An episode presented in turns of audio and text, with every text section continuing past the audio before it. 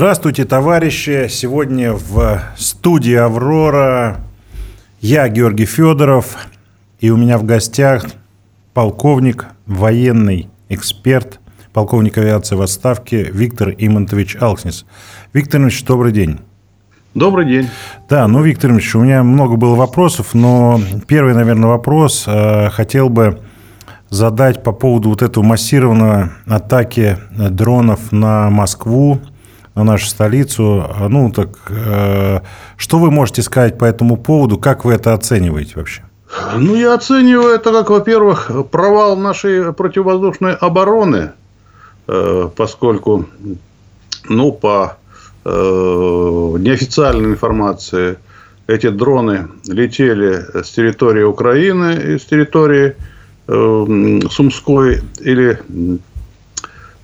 Черниговской области, пролетели сотни километров, и никто их не засек, и они долетели до Москвы.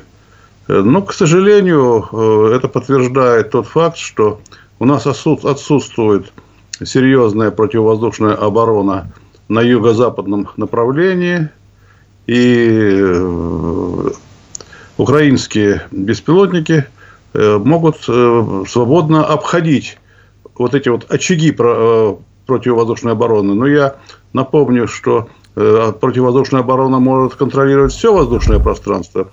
Ну, а в случае недостатки средств ПВО, то осуществляется так называемая очаговая противовоздушная оборона. То есть, прикрываются только наиболее важные стратегические объекты. Ну, вот, тут даже не помогла даже противовоздушная оборона Москвы.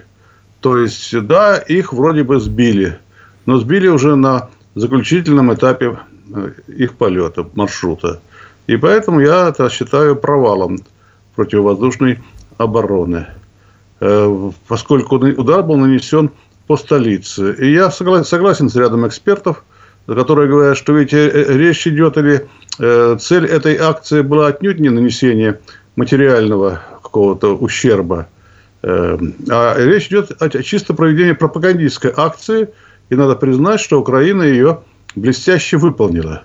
Хотя и, ну, до недавнего времени были заявления украинских руководителей о том, что якобы Украина к этим БПЛА не имеет никакого отношения. Но я думаю, всем понятно, что это ложь, и на самом деле там, конечно, это торчат уши Украины. И, кроме того, важно то, что Украина сумела провести разведку возможностей наших ПВО. И очевидно, что эти налеты будут продолжаться. И в этой ситуации эффективность этих налетов может увеличиться. Ну и еще я хотел бы обратить внимание на такой факт, что поскольку удары, ну, по поступающей информации, наносились с территории Сумской или Черниговской области, я напомню, что в апреле прошлого года по приказу нашего верховного главнокомандующего мы отвели свои войска с территории Киевской, Сумской и Черниговской области. И при этом не постеснялся Песков, пресс-секретарь, заявить, что да, Путин отдал такой приказ для того, чтобы продемонстрировать жест доброй воли для Украины, поскольку в этот момент в Стамбуле российская делегация вела переговоры с украинской делегацией. В результате этого добровольного отвода войск украинские войска ВСУ вышли на государственную границу с Россией и теперь безнаказанно, по сути дела, могут осуществлять удары по российской территории. Они это делают в Брянской области. Ну, а позднее, когда осенью мы ушли из Харьковской области, получили доступ в Белгородскую область. И сегодня там практически ежедневно происходят обстрелы. И возникает странная ситуация. А зачем? А зачем мы оттуда уходили? Зачем мы давали возможность это делать? И ведь неспроста сегодня или на днях губернатор Белгородской области заявил, что единственный способ прекратить обстрелы Белгородской области — это необходимо брать Харьков. Но возникает вопрос, а почему мы оттуда ушли? И дали возможность выйти на границу и обстреливать, вплоть до артиллерийских обстрелов проводить по территории, ну, Белгородской области. А тут мы дали возможность ВСУ запускать беспилотники, которые долетают до Москвы. Ну вот с технической точки зрения, как вы считаете, это было сделано, как бы сказать, это подготовленная акция была или так с куста? И второй вопрос, насколько, так скажем, тяжелые последствия будут в будущем? То есть мы же знаем, что они получили ракеты, которые могут также долететь до Москвы, и, соответственно, возможно, уже следующим этапом будет какое-то усиление таких акций. Ну, пока нет достоверной информации, которая позволяет сделать выводы о типе беспилотников. Ну, по неофициальной информации, часть беспилотников это были беспилотники украинского производства Airborne, и которые имеют радиус боевого применения 800 километров. То есть они легко могут достичь с территории Украины Москвы. И есть еще какие-то новые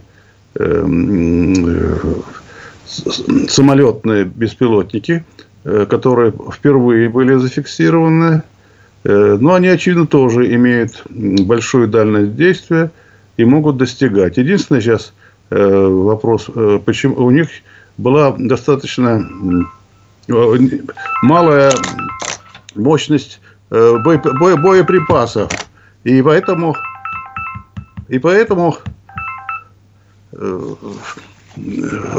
они не нанесли серьезного ущерба.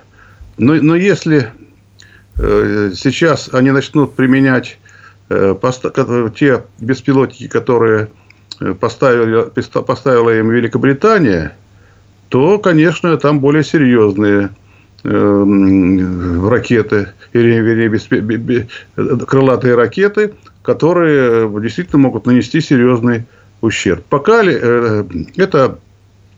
речь идет о ракетах, которые поставила Великобритания, Storm Shadow. Но у них, по официальным заявлениям, они пока получили ракеты экспортного исполнения с дальностью 250 километров. Но дальность действия ракет, которые стоят на вооружении английской армии, у них около 500 километров. И поэтому я не сомневаюсь, что они под флагом, что поставляют с меньшей дальностью применения ракеты, будут поставлять им и с большой дальностью полета. Потому что ракета практически однотипная. А это очень серьезное оружие. И хотя за последние дни прошло несколько сообщений нашего Минобороны, что якобы мы сбили уже 29 или даже 30 вот этих вот ракет Storm Shadow. Но пока трудно сказать, эти успехи действительно имели место быть, или все-таки это больше выдавать желаемое за действительное. Но реально ситуация для нас ухудшается с появлением у Украины вот этих вот дальнобойных или крылатых ракет и беспилотников большой дальности действия. Ну вот Украине, например, сейчас выгодно, так скажем, увеличивать вот эти вот удары по Москве и, соответственно, там решать свои какие-то, если не военные, то там пропагандистские или другие задачи. Конечно. Я еще раз повторяю, что нанести серьезный ущерб по стратегическим целям, пока у них силенок не хватает, они могут применить эти ракеты и беспилотники, проще применять им в районе линии фронта, линии боевого соприкосновения, нанося удары по нашим штабам и по нашим складам и топливохранилищам. Там они действительно в районе линии фронта это достаточно эффективные будут удары. А так одиночные беспилотники и крылатые ракеты, которые смогут прорваться к Москве. Но я думаю, что их не будет много, потому что, невзирая на все претензии к ПВО, все-таки Москва более или менее защищена системами ПВО. Я надеюсь, что большинство вот этих вот ударных беспилотников и крылатых ракет будет обезврежено. Но гарантировать стопроцентное поражение крылатых ракет и беспилотников противника не может ни одна система ПВО в мире. Ни американская, ни наша. К сожалению, средний процент поражения вот таких целей порядка 80%. Это считается хороший результат работы ПВО. А это вот посчитайте, что если будет запущено 10 ракет, то будут сбиты 8, а 2 могут прорваться. И это надо учитывать при планировании боевых действий.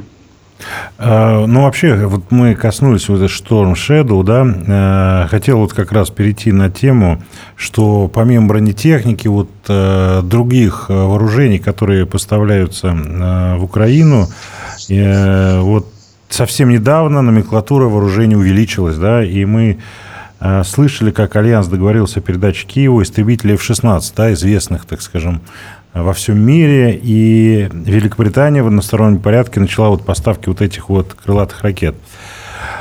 А вообще, как вот эти вот натовские самолеты и ракеты могут и вооружение реально изменить ситуацию на фронте?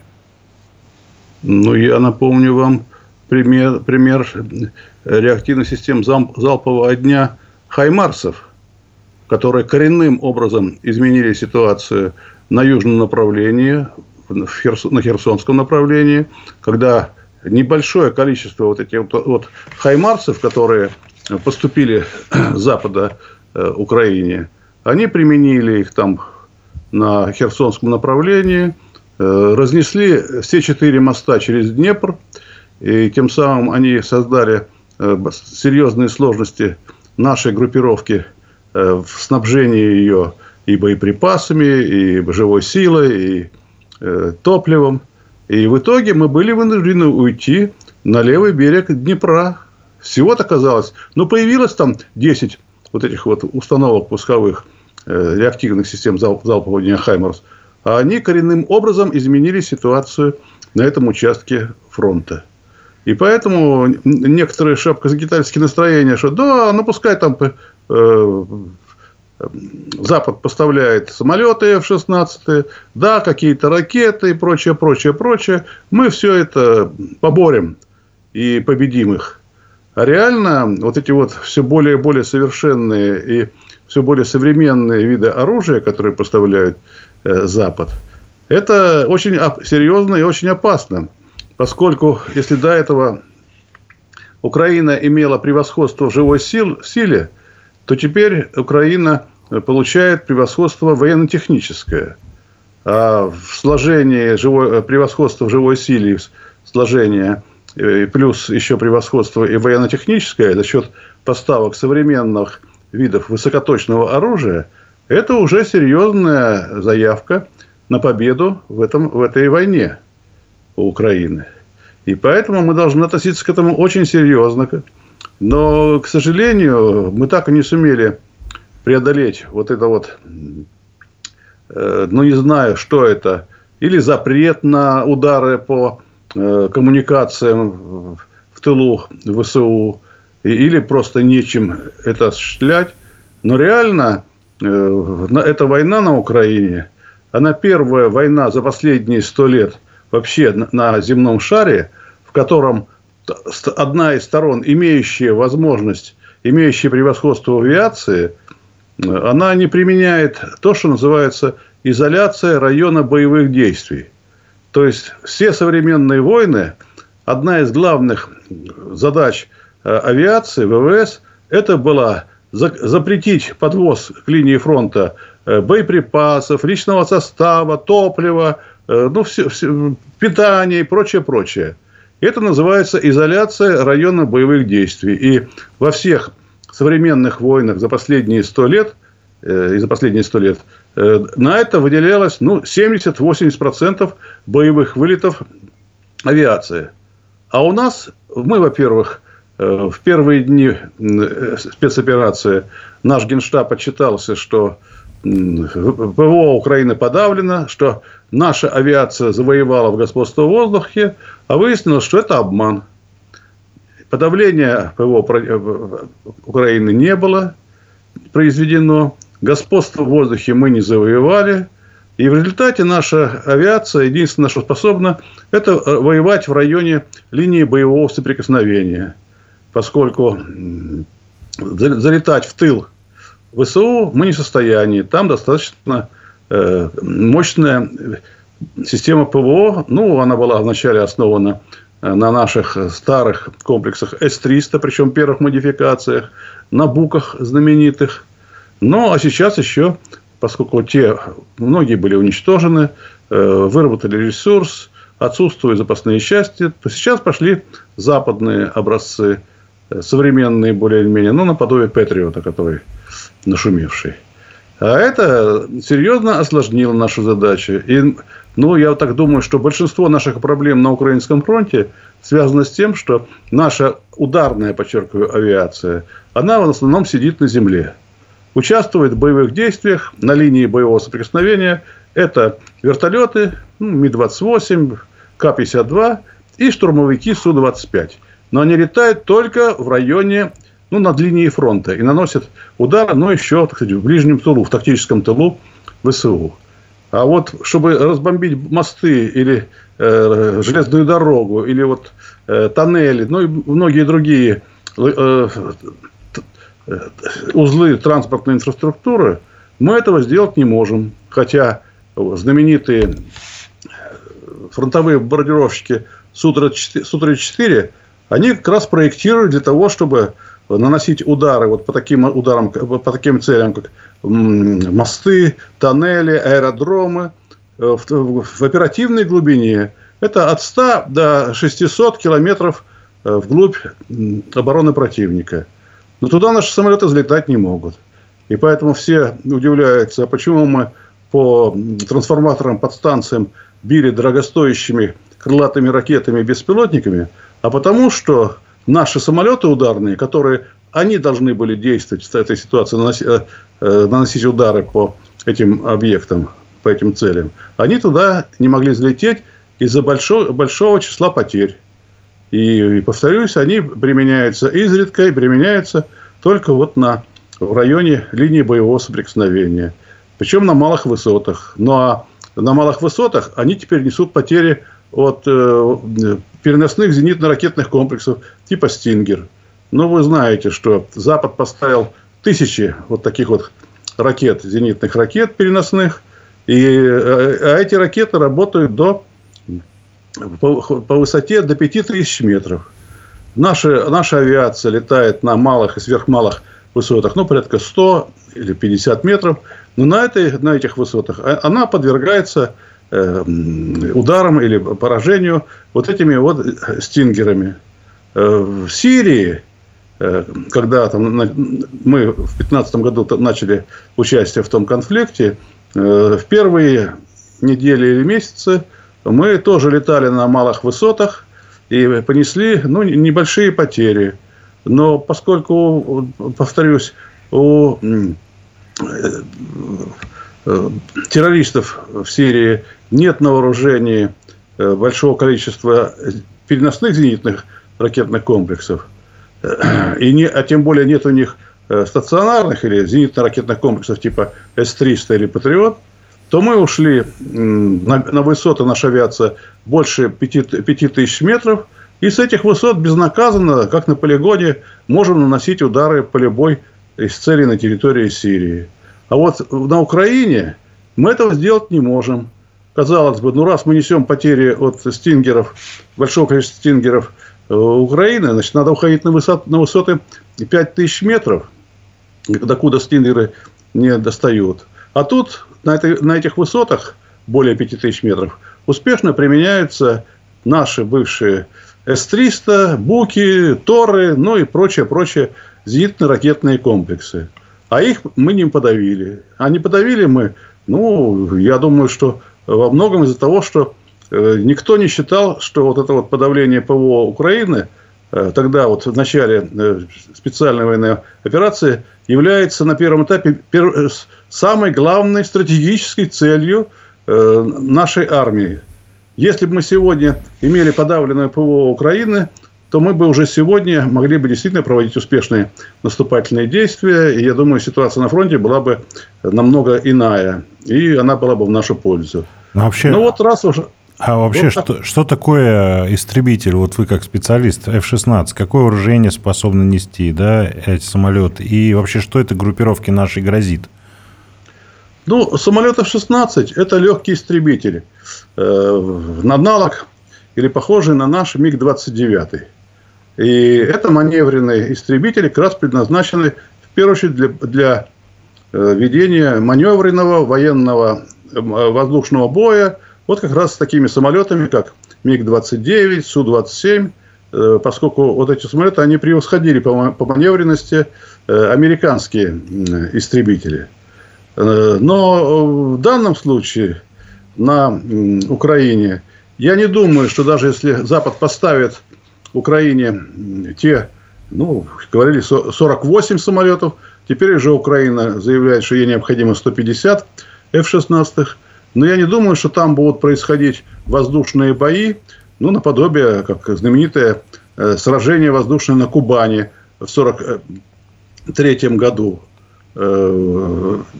Самолет F-16, он, помимо того, что он является достаточно неплохим истребителем завоевания господства в воздухе, он, самое главное, многофункционален и может нести, поднимать и применять большое количество типов боеприпасов управляемых, ракет, планирующих авиабомб.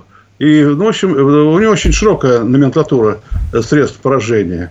И поэтому эти самолеты будут использоваться отнюдь не воздушных боев с нашими Су-35, которые, в принципе, ну, должны по своим тактико-техническим данным превосходить вот эти вот F-16.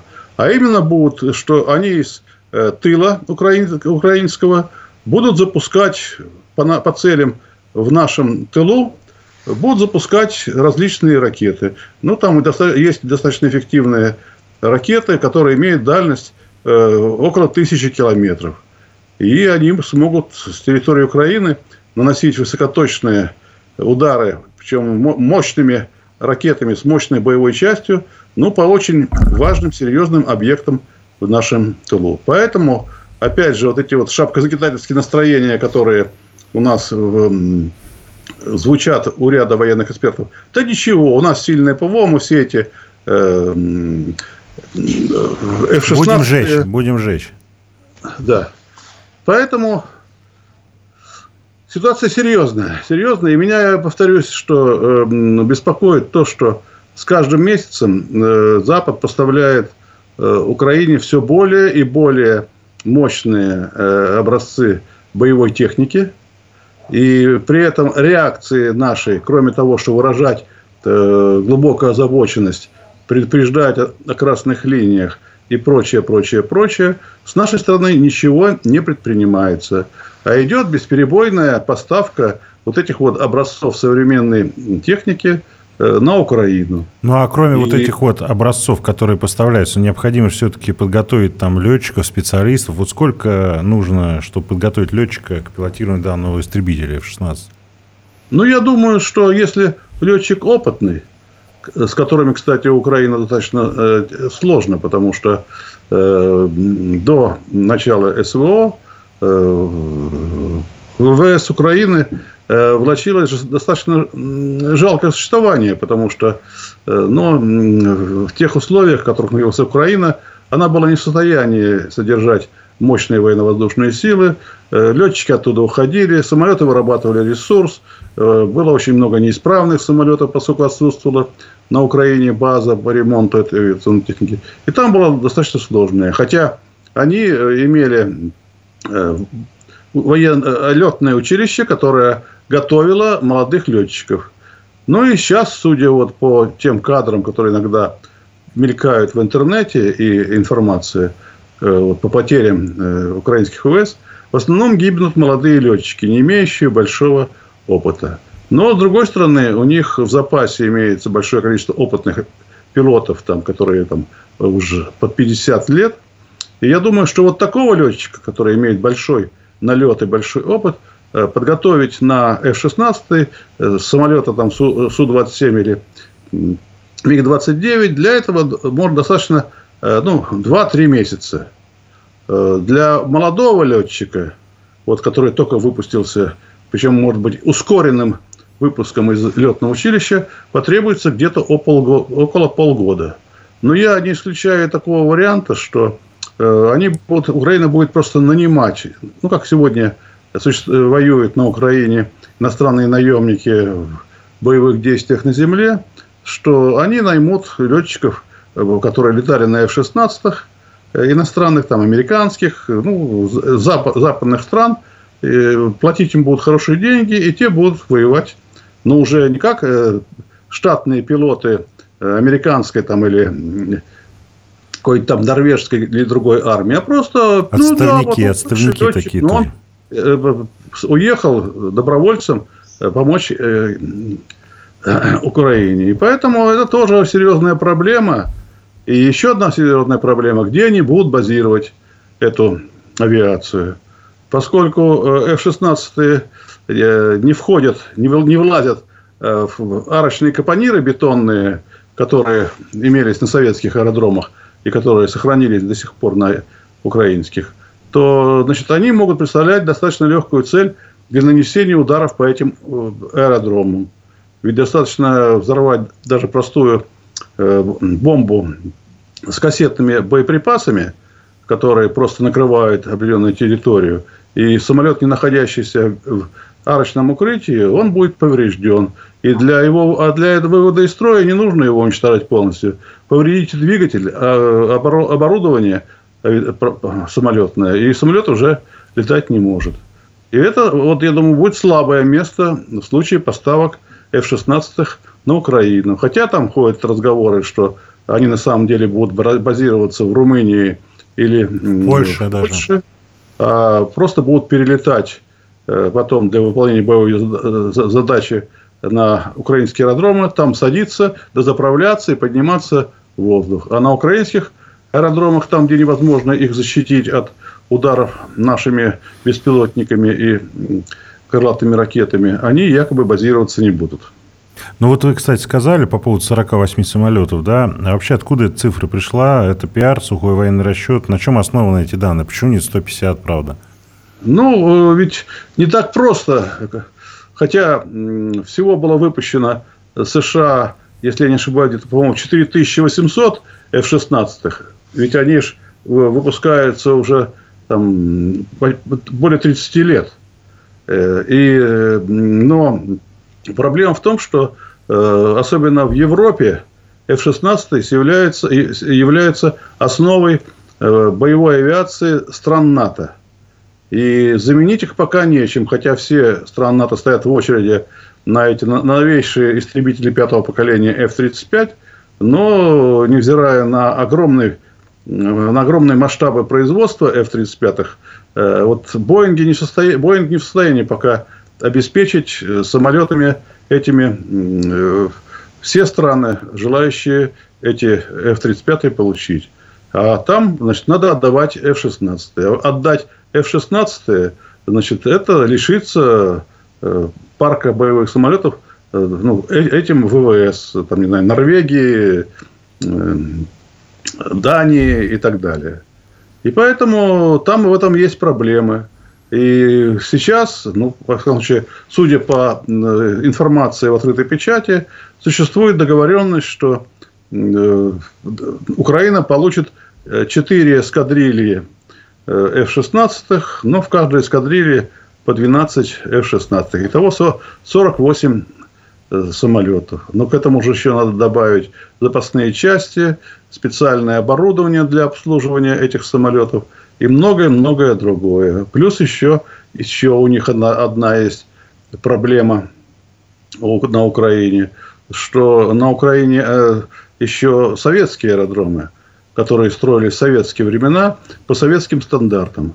А там полосы взлетно-посадочные, они выкладывались из специальных аэродромных плит, которые затрудняют эксплуатацию самолетов F-16, у которых воздухозаборник находится под фюзеляжем, и в результате недалеко от полосы или от земли, и при разбеге, соответственно, туда воздухозаборник могут попадать камешки, всякие осколки бетона с этой полосы.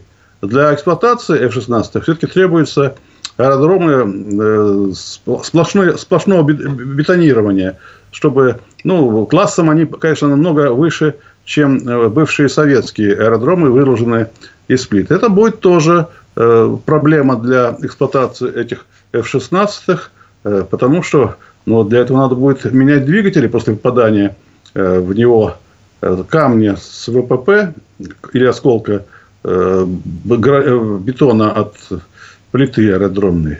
Это тоже будет серьезная проблема, которая будет затруднять боевое применение этих F-16. А вообще, самая эффективная тактика борьбы с F-16 Storm Shadow, этими ракетами на сегодняшний день, это что? С нашей стороны. Во-первых, F-16 не может применять Storm Shadow, поскольку эта ракета, она может применяться в основном это с самолетов европейского производства. Это Еврофайтер, Торнадо. А вот F-16 пока не предназначен для применения этих самолетов F-16. Удалось Украине вместе с западными союзниками доработать прицельно-навигационные комплексы самолетов Су-24. Еще говорят якобы и Су-27, и МиГ-29, но это вряд ли. Реально ходят слухи, что они все-таки сумели доработать прицельно-навигационный комплекс Су-24 и осуществлять запуск этих Шэдоу с Су-24. А F-16 пока не может этого делать. Поэтому у него, я повторюсь, большая номенклатура управляемых ракет самых разных классов и назначения. И они наверняка тут же, как только если получатся эти самолеты, вместе с самолетами получат и эти ракеты. И как вообще с ними бороться эффективнее? Во-первых, получается, что бороться надо будет не с F-16, не с ракетами Shadow, с которыми, к сожалению, очень затруднена борьба, а бороться надо будет с носителями этих ракет. То есть, для этого нужно контролировать воздушное пространство Украины. Как сегодня США и страны НАТО с помощью своих технических средств, авиационных и космических, контролируют воздушное пространство Восточной Украины и даже приграничных областей Российской Федерации, а мы, к сожалению, не имеем такой системы, не имеем такой спутниковой группировки, не имеем необходимого количества самолетов дальнего радиолокационного обнаружения и управления. Ведь с наземного радиолокационного комплекса, находящегося на нашей территории, причем же он не может находиться прямо на линии фронта, его надо относить километров на 100 от линии фронта, чтобы не так просто было его уничтожить, эту РЛС. А она, такой комплекс, наземный радиолокационный комплекс, ввиду кривизны земной поверхности, у него дальность действия по самолетам, летящим на малых и сверхмалых высотах, то есть 50-100 метров, он видит на расстоянии порядка 40 километров. То есть, если самолет взлетит где-нибудь там с аэродрома в Западной Украине и на малой высоте начнет приближаться или полетит в район, откуда будет запускаться вот эта вот ракета для ударов по наземным целям, ее с земли самолет не обнаружишь. Для этого нужны самолеты дальнего радиолокационного обнаружения и управления. То есть в воздухе должны нести боевое дежурство вот эти вот самолеты ДРЛО, ну то, что на Западе называется аваксы, и контролировать воздушное пространство. И они от дальность действия такого локатора по наземным целям, даже на малых высотах, это может быть до 300-400 километров. То есть своевременно можно было обнаружить взлет этих самолетов. Во-первых, наведение на них истребительной авиации нашей, которая обладает ракетами большого радиуса действия воздух-воздух. И можно было бы, но не вступая даже в воздушный бой, но с большой дистанции расстреливать вот эти вот носители этих ракет. Но у нас таких самолетов А-50, которые единственные, которые у нас есть, а это очень старые, это разработки 80-х годов, оборудование, особенно электронное, плохое, старое, многие режимы невозможны, а их всего, ну, по разным оценкам, по официальным данным, от 9 до 7 штук. Причем неизвестно, сколько из них уже выработал ресурс и сколько находится в исправном состоянии. То есть мы не можем осуществлять вот это вот обнаружение и наведение нашей истребительной авиации или даже зенитно-ракетных комплексов на эти самолеты с ракетами «Шэдоу». Не можем этого делать. И это очень серьезно затруднит нам борьбу вот с этими ракетами. Остается единственный способ – это пытаться как-то обнаружить взлет этих самолетов. Но как? Единственное, нужна спутниковая группировка. Но вот сейчас мы запустили новый спутник, новейший спутник радиолокационной разведки. Но я надеюсь, что его будут использовать в том числе для целей обнаружение взлетов вот этой вот ударной авиации украинской. Но один спутник, он, тогда как у США и их союзников речь идет о сотнях спутников разведывательных, тут, конечно, это несравнимые величины. Поэтому вот борьба будет в основном заключаться, что ждать, когда прилетит эта ракета на нашу территорию, и пытаться ее уничтожить вот этими вот зенитно-ракетными комплексами типа С-300, С-400. Но я повторюсь, что невозможно обеспечить поражение 100% этих целей. И еще с войны Великой Отечественной существует известная истина. Самое лучшее ПВО – это наши танки на аэродромах противника. Это самый эффективный способ борьбы с воздушными целями. Ну вот как вы считаете, вот вообще что, какие цели там краткосрочные, стратегические ставят США и НАТО, поставляя Украине эти системы вооружений? То есть эти системы же, мы понимаем, они не могут, наверное, переломить ситуацию так в корне, да? Но зачем тогда это делается? Нет, я как раз считаю, что США и их союзники приняли тактику войны на истощение. Они прекрасно понимают, что Россия в силу своей экономической и технологической слабости, она не в состоянии эту войну на истощение, хотя, к моему удивлению, и президент, и наш Генштаб, и Министерство обороны как раз, я так понимаю, рассчитывают эту войну на истощение выдержать. Но я очень сомневаюсь. А вот беспрерывными поставками Украине современной боевой техники и бесперебойного снабжения и поддержки ее в политическом и моральном плане, Украина может это выдержать. То есть, я так понимаю, что США и их союзники рассчитывают вот такой вот поставкой вот этих вот вооружений и боеприпасов, и топлива, и так далее. Они рассчитывают, что Украина сможет нанести военное поражение России. И в результате этого военного поражения на Украине встанет вопрос вообще о судьбе Российской Федерации как государства, как субъекта международного права. И я думаю, что встанет и вопрос о весьма трагических последствиях этого поражения, включая раздел Российской Федерации на десятки небольших независимых государств, на всякие сибирские республики, дальневосточные республики, Татарстаны, Башкортостаны, чеченские республики, Коми. Ну, в общем, у нас достаточно много национальных и территориальных образований, которые, как мне кажется, в случае поражения, они все немедленно начнут борьбу за свою независимость и суверенитет.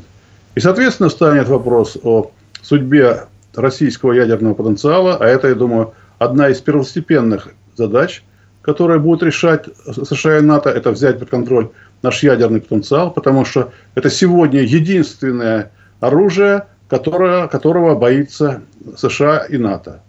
Они имеют сегодня подавляющее превосходство в обычных видах оружия, но, к счастью, у нас пока существует паритет с США в ядерном оружии. И по числу носителей или боеприпасов ядерных у нас с нами паритет, и мы, сообща с США, владеем около 80% всего ядерного оружия на планете. И этого ядерного оружия Запад очень и очень боится, поскольку у него пока нет надежных способов предотвратить или не допустить поражения ядерными боеприпасами на своей территории, хотя они, конечно, развертывают эту глобальную систему противоракетной обороны, но которая пока не обеспечивает стопроцентное поражение наших ядерных ракет. И они этого боятся, и поэтому для них сейчас главная цель, как мне кажется, победить Россию, после этого взять под контроль ее ядерный потенциал, как говорится, вырвать у змеи зубы ядовитые, а после этого можно с Россией делать все, что они захотят.